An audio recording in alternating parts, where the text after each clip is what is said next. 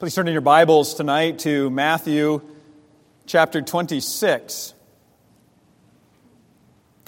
Matthew 26, page 832.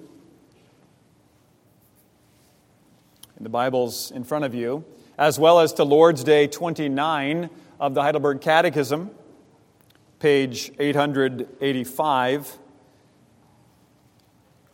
the back of your hymnals. Jesus is celebrating the Passover with his disciples in this passage, and he is at this point in the gospel, according to Matthew, instituting Lord's Supper. And he's teaching his disciples that the Passover has its fulfillment or looks for its fulfillment in the Lord's Supper, in his, into his, to his death on the cross, rather. And as he uh, connects those two, we want to give attention to that, looking at Matthew 26, verses 17 through 30. This is the reading of God's Word. Now, on the first day of unleavened bread, the disciples came to Jesus, saying, Where will you have us prepare for you to eat the Passover? He said, Go into the city to a certain man and say to him, The teacher says, My time is at hand. I will keep the Passover at your house with my disciples. And the disciples did as Jesus had directed them, and they prepared the Passover. When it was evening, he reclined at table with the twelve. And as they were eating, he said, Truly I say to you, one of you will betray me. And they were very sorrowful and began to say to him, one after another, Is it I, Lord? He answered, He who has dipped his hand in the dish with me will betray me. The Son of Man goes as it is written of him, but woe to that man by whom the Son of Man is betrayed. It would have been better for that man if he had not been born. Judas, who would betray him, answered, Is it I, Rabbi? He said to him, You have said so. Now, as they were eating, Jesus took bread and after blessing it, broke it and gave it to the disciples and said, Take, eat, this is my body. And he took a cup, and when he had given thanks, he gave it to them, saying, Drink of it, all of you, for this is my blood of the covenant, which is poured out for many for the forgiveness of sins. I tell you, I will not drink again of this fruit of the vine until that day when I drink it new with you in my Father's kingdom. And when they had sung a hymn, they went out to the Mount of Olives. So far, the reading of God's own holy word. May He grant us His understanding, understanding by His Spirit to the bearing of much fruit in our lives. Tonight, we look again at the sacrament of Lord's Supper, next to justification, there was really no issue more uh, discussed, debated during the time of the Reformation than Lord's Supper. And we say, well, now, wait a minute, that seems a bit much. Is it really that important? Is it really that important that we, that we debate about Lord's Supper? And yet, set before our eyes is how one is made right with God. And God extends to us this means of grace that by it we might understand the reality of what he has done for us in the Lord Jesus Christ. Now, there was agreement amongst the reformers as to the fact that we do participate in Christ. The disagreement was how? How do we partake? We'll see how that is uh, laid out here in Lord's Day 29. I'm going to read those two questions and answers for us tonight. Question 78 and question 79. Do the bread and wine become the real body and blood of Christ? No. Just as the water of baptism is not changed into Christ's blood and does not itself wash away sins, but is simply a divine sign and assurance of these things, so too the holy bread of the Lord's Supper does not become the body of Christ itself, even though it is called the body of Christ in keeping with the nature and language of sacraments. Why then does Christ call the bread of his body and the cup of his blood? Or why, does, why then does Christ call the bread his body and the cup his blood? Or the new covenant in his blood? Why does Paul use the words a participation in Christ's body and blood? Christ has good reason for these words. He wants to teach us that just as bread and wine nourish the temporal life, so to his crucified body and poured out blood are the true food and drink of our souls for eternal life. But more important, he wants to assure us by this visible sign and pledge that we through the Holy Spirit's work, share in his true body and blood as surely as our mouths receive these holy signs in his remembrance, and that all of his suffering and obedience are as definitely ours as if we personally had suffered and made satisfaction for our sins. Beloved, this is what is before us tonight, and before we look at how we understand Lord's Supper, the presence of Christ, the real presence of Christ, I just want us to understand the issue behind the sacraments is in the minds of every person who has ever lived or will ever live. And that is, how is one made right with the Creator? Now, you may say, well, I don't think that's true. Yet Scripture tells us it's true. Scripture tells us that everyone knows that they have sinned against God. Everyone understands this, and they suppress this truth in unrighteousness. We are created religious. We're created to worship, and we're created, as Genesis tells us, to worship the Creator, the one who has made us.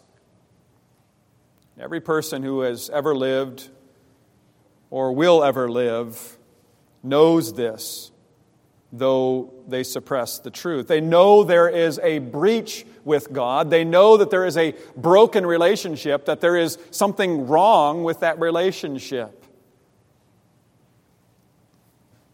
Either people avoid others who speak about that reality, about the natural bent of their sin, or when it's spoken about, there's attempt to silence the messenger. It's really what's behind any movement today, uh, most movements today, where we're trying to privatize the faith, to keep it inside four walls, or to keep it inside of us, but not to allow it to be proclaimed. Yet Jesus said in Matthew 24 that for the kingdom to come, the gospel must go forth to the ends of the earth.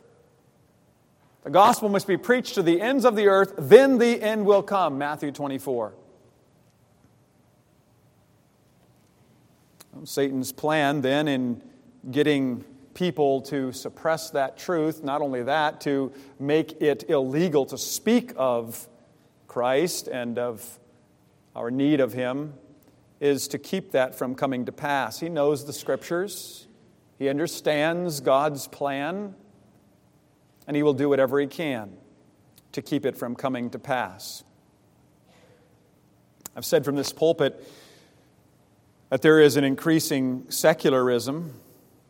Looking at the world without God, we've seen it on numerous occasions. I keep it in front of us because we have to realize that what seems to be increasing is darkness and not light. And so rather than going with the flow and saying, well, this is just the natural course of things, as the, as the secularists will say, well, evolution will bring us to a, a, a, development, a good development, to a higher development, we recognize no, sin creates a devolution. We move away from God, we move away from truth by nature. We want, we want to get further from the truth. We don't want to go toward the truth, and therefore we need to proclaim that truth. There's worship going on today, to be sure. We're created to worship. Worship today is increasingly a worship of man, a hope in humanity, a desire to be delivered from the sentence of death by something that we do. Those, even who consider themselves non religious, worship. They worship themselves, they worship their plans, they worship their hopes, their liturgy, if we can put it that way, their act of service, their, their order of life is a humanistic order of service, a humanistic liturgy. They don't want to see what God sets before us as necessary for our redemption. They would rather go their own way and chart their own course. They follow their own order of worship, and that litany or that theme is be true to yourself. Their lives are filled with actions, with decisions, with investment that reveals this motto, if you will. God's word is ignored by them, and they keep searching for peace and assurance and are unable to find it. Well, even religious people worship, and you say, well, of course they do. That's part of the definition of being religious, worshiping in keeping with what you believe. What I'm saying here is we need to be careful that we don't worship ourselves just as those who consider themselves non religious, worshiping our goodness. Practice of worshiping ourselves is true from the beginning, from the fall. The attitude of self righteousness has been with us. The sin of pride is a principal sin in our lives. That attitude was around from the very beginning, and it showed itself in Jesus' day. They were celebrating the Passover, and the, those who considered themselves religious were celebrating the Passover, keeping the laws, the commands of the synagogue, and many more because they wanted to come to God on their own terms. They wanted to say to God, Well, look what we're doing. Look, look how faithful we are. Saved by our faithfulness, you might say, by our religiosity. They thought it possible to come to God through morality, through their zeal, and found it difficult to believe that God needed to do anything radical to rescue them from themselves. The illustration that came to my mind this week as I was thinking about this is the rich young man. You remember the story in Mark chapter 10. He comes to Jesus and he says, Teacher, what must, good teacher, what must I do to inherit eternal life? Very interesting. He thinks himself good, able to define what good is. And he and Jesus have this conversation. And the Lord Jesus exposes the law, reveals the law to him as not just in the outward keeping of the law, but in the inward, uh, the, the nature of one's heart. And, and he what, what I want us to note about that parable is that though he, or that encounter is, though he knew himself to be good, there was still something nagging at him that he still had something more to do, he felt, to be saved. He hadn't, he, oh, after all that he had done, he says, Teacher, I've kept all of those laws that you've given to me, but there was yet something missing. He said, I, There's still something that I need to do in order to gain eternal life. And Jesus' point in talking with this man was that no one is saved by goodness, their religiosity, their zeal, none of this.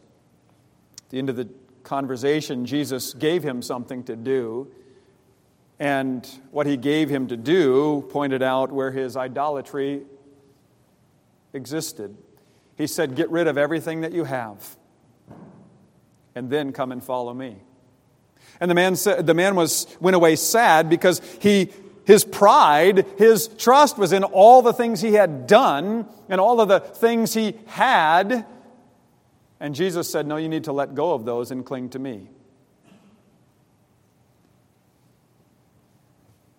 These things did not give him assurance of life, all of these things that he had done, and yet he trusted in them, in these acts of goodness. They, the, in, in, the blessing that he had, it spoke of, of God's, of God's uh, in his mind, God's blessing to him. Because of all he had done, he had received all of this. He believed that God was, was pleased with him and that he had received blessing because of his goodness. It spoke of favor to him.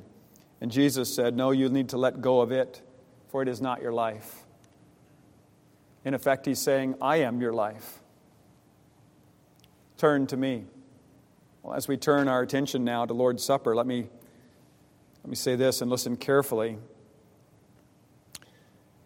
Don't look to be saved because of your religiosity, because you partake of Lord's Supper, because you've been baptized. Partaking in Lord's Supper can't save a person, but neither should we neglect Lord's Supper. Neither should we Turn away from it, for it is a means of grace by which God gives comfort and assurance to the one who partakes in faith. Lord's Supper reveals that we cannot make ourselves right with God. Something radical has to happen. God the Son had to come in flesh, give his body, shed his blood, that this sacrifice might open the way for us to come to God. God is the initiator, the enactor, and the keeper of covenant. He makes covenant and seals it with his sacrifice, and his spirit then works in us that understanding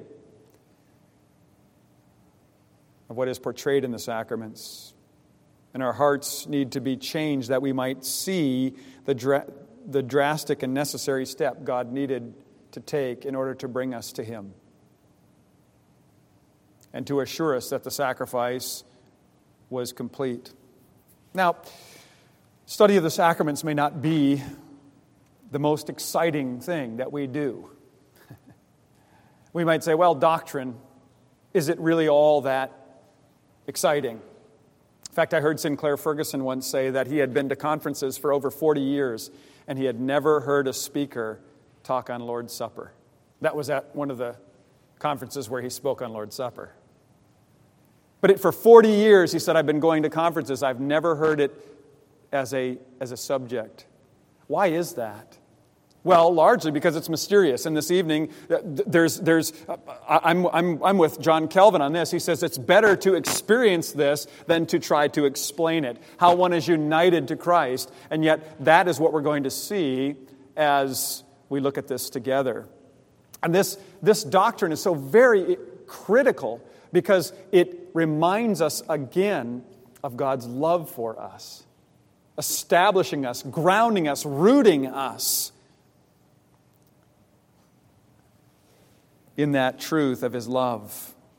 God gives comfort and assurance through this fellowship that is experienced in Lord's Supper, that He forgives sin, justifies the sinner, that He grants salvation. It is true, no one is saved by eating bread and drinking wine, but God has tied to the sacraments a powerful reality. We see it in the Catechism in the other uh, sacrament as well. God says that He wants us to see in baptism, we've looked at that already, that our sins are washed away as water washes away dirt from the body. So surely Christ's blood and His Spirit take away our sins. Question and answer 73. Why does the Holy Spirit call baptism the water of rebirth and the washing away of sins? God has good reason for these words to teach us. The blood and spirit of Christ take away our sins, just as water removes dirt from the body. Sign has an underlying reality. In bread and wine, God says, I put into your hands. In this bread and the wine, God says, I put into your hands the sign and seal of my covenant with you. I want you to fellowship. I want you to partake. I want you to come near. When we eat, when we break, we often speak of it as breaking bread together. Uh, we fellowship. It is a sign of intimacy. It is a sign of, of drawing near and a, a sign of wanting to, to be nourished there in that, in that moment. The sign has underlying reality.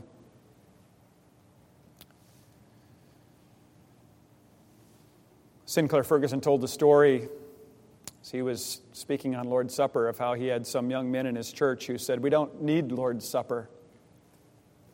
We have the Bible, we have the Word. And I believe it fully, completely. And Dr. Ferguson said, I did a little experiment. I looked on to see if they had a ring on their finger, and I said to them, Well, could you just do an experiment with, with me? Could you go home and for the next six months tell your wife that you love her, but do not touch her? Don't kiss her, don't hug her, don't touch her. How long would it be before she said, Do you love me? You see, there's something more than cerebral that we, that we understand in this relationship. God knows that we're more than just getting a doctrine. He wants us to partake, He wants us to take hold, He wants us to draw near. And however mysterious it is, as that bread is set before us, as that wine is set before us, He's saying, This is the seal, the sign and seal of my fellowship with you. Not only am I communicating the truth to your minds, but I want you to see and I want you to touch. Understanding that you are brought near by faith in Christ. He gives these inanimate signs to communicate with us.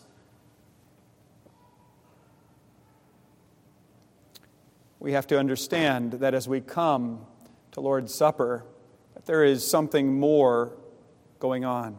Well, that brings us to question answer 78, the debate surrounding Christ's presence in Lord's Supper. How are we to understand this bread and wine? The debate at the time of the Reformation. Jesus says there in Matthew 26, let me read it again. Now, as they were eating, verse 26, Jesus took bread and after blessing it, broke it and gave it to the disciples and said, Take, eat, this is my body. And he took a cup, and when he had given thanks, he gave it to them, saying, Drink of it, all of you, for this is my blood of the covenant, which is poured out for many for the forgiveness of sins. And we saw how that was attached to Exodus 24 last week, this, this blood of the covenant that sealed. And just as that blood that Moses sprinkled upon the people there in Exodus 24 didn't save them, but spoke of a reality of what was to come, so Jesus is saying before his death, what I am about to do is that which is real and which will bring you to my Father and give you life.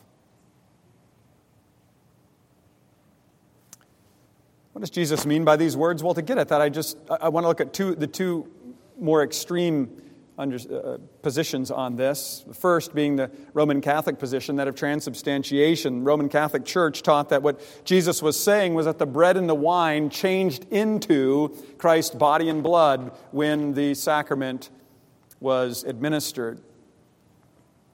And then on the other side, the memorialists said that the sacrament was nothing more than a remembering of Christ. Nothing. There was nothing happening. It's just a mere memorial. What can I remember about Jesus? What do I remember concerning him? Well, let's look at those in turn before we get to the position that, as Reformed Christians, we hold. Because of their teaching, the Roman Catholics lifted the bread and the wine up to the level of worship. They were saying, This indeed is Jesus' bread and, or body and blood. You're taking hold of Him. Literally. And they took those words, this is my body, this is my blood, to that wrong conclusion, leading people to worship. They still do, leading people to worship something other than Jesus. Why do we say this? Well, because when Jesus made this statement, he was standing right there in front of them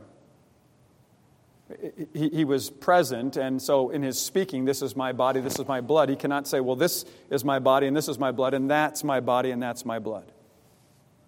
That's not what, he's, that's not what he means. He's speaking figuratively. Well, the memorialists captured the biblical words of 1 Corinthians 11, where Jesus said his followers were to remember his death until he came, comes again.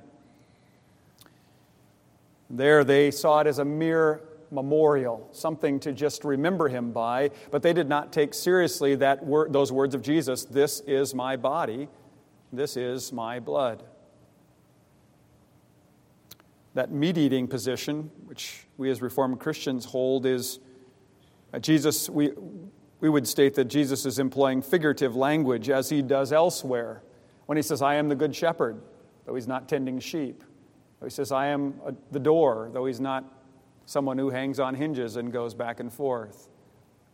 Though he speaks those words, whoever believes in me out of his heart will flow rivers of living water. Though he does not mean that the disciples' hearts would burst open like a fountain. Here we understand his words figuratively. This is my body did not mean this loaf is my actual flesh and bone.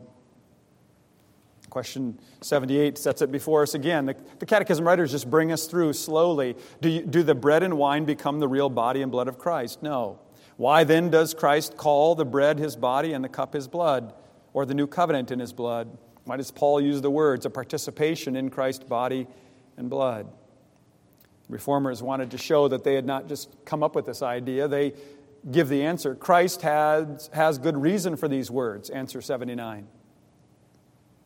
He has good reason for these words. He wants to teach us that just as bread and wine nourish the temporal life, so too his crucified body and poured out blood are the true food and drink of our souls for eternal life. And this is in keeping with, answer 78 says at the end, in keeping with the nature and language of sacraments. There is more going on in these sacraments which Christ has instituted by the work of the Spirit. God works by His Spirit such that we might participate in the sacrifice, in Christ. We saw that last week, that we are partaking in the sacrifice, participating in it, fellowshipping with Christ. The Spirit lifts us up to Christ so that we might truly fellowship with Him. The scriptural support for this understanding there in the Catechism, I'm going to look at the, some of those verses with you this evening. Genesis chapter 17. Genesis 17, verses 10 and 11, where God is speaking to Abraham. He says to Abraham, This is my covenant which you shall keep between me and you and your offspring after you. Every male among you shall be circumcised. You shall be circumcised in the flesh of your foreskins, and it shall be a sign of the covenant between me and you. There is a covenant which exists, and this sign would point to that covenant. This is the covenant between me and you. An assurance, a comfort. Then, Exodus chapter 12. God gives instructions as to how the people are to be eating the Passover, how they're to prepare for it, and how they are to uh, go out. He says then in verse uh, uh, 10 You shall let none of the food remain till the morning. Anything that remains until the morning you shall burn. In this manner you shall eat it, with your belt fastened, your sandals on your feet, and your staff in your hand, and you shall eat it in haste. It is the Lord's Passover. There's a reality in this participation. God is seeing the blood, and He is passing over. He sees the bloody sacrifice, and He does not destroy. 1 Corinthians 10, Paul talks of how God provided for Israel in the wilderness. He's referring to the manna, to water from the rock. And yet he says something interesting there, 1 Corinthians 10. I do not want you to be unaware, brothers, that our fathers were all under the cloud and all passed through the sea, and all were baptized into Moses in the cloud and in the sea, and all ate the same spiritual food, and all drank the same spiritual drink. For they drank from the spiritual rock that followed them. The rock was Christ. He uses that word. This is spiritual food. It is not merely for physical nourishment, but it points up to God who has provided pointing forward and providing in Christ, from whom streams of living water flow. The rock was Christ. The authors of the Catechism declare their understanding is not a novel understanding. God spoke this way before the coming of Christ. And they write then in the answer, 79 So Christ has good reason for these words to teach us that just as bread and wine nourish the temporal life, so too his crucified body and poured out blood are the true food and drink of our souls for eternal life. What is needed for this sacrament to be more than simply a memorial or an outward event is God's Spirit. And we see it there through the work of the Holy Spirit. This occurs. We rely on His work to lift us up to Christ in the heavenlies where Christ is seated at the right hand of God, that we might behold Him and be nourished in our souls for eternal life. Listen to what it says, that second half of answer 79. But more important, more important, He wants to assure us by this visible sign and pledge that we, through the Holy Spirit's work, share in His true body and blood as surely as our mouths receive these holy signs in his remembrance. That all of his suffering and obedience are as definitely ours as if we personally had suffered and made satisfaction for our sins. We share in his true body and blood. His suffering and obedience is reckoned as our own, as if we personally had suffered and made satisfaction for our sins. Christ is that representative, and we are then united to him. We are in him, such that God sees that price paid as though we had paid it, as we are drawn near to him by faith. As we partake then in Lord's Supper, we are being lifted up to fellowship with him, to long for him, to hunger for his presence to be satisfied in our spiritual thirst by being drawn near to Him. This is the way of salvation, theology of the Bible, which declares the way of life.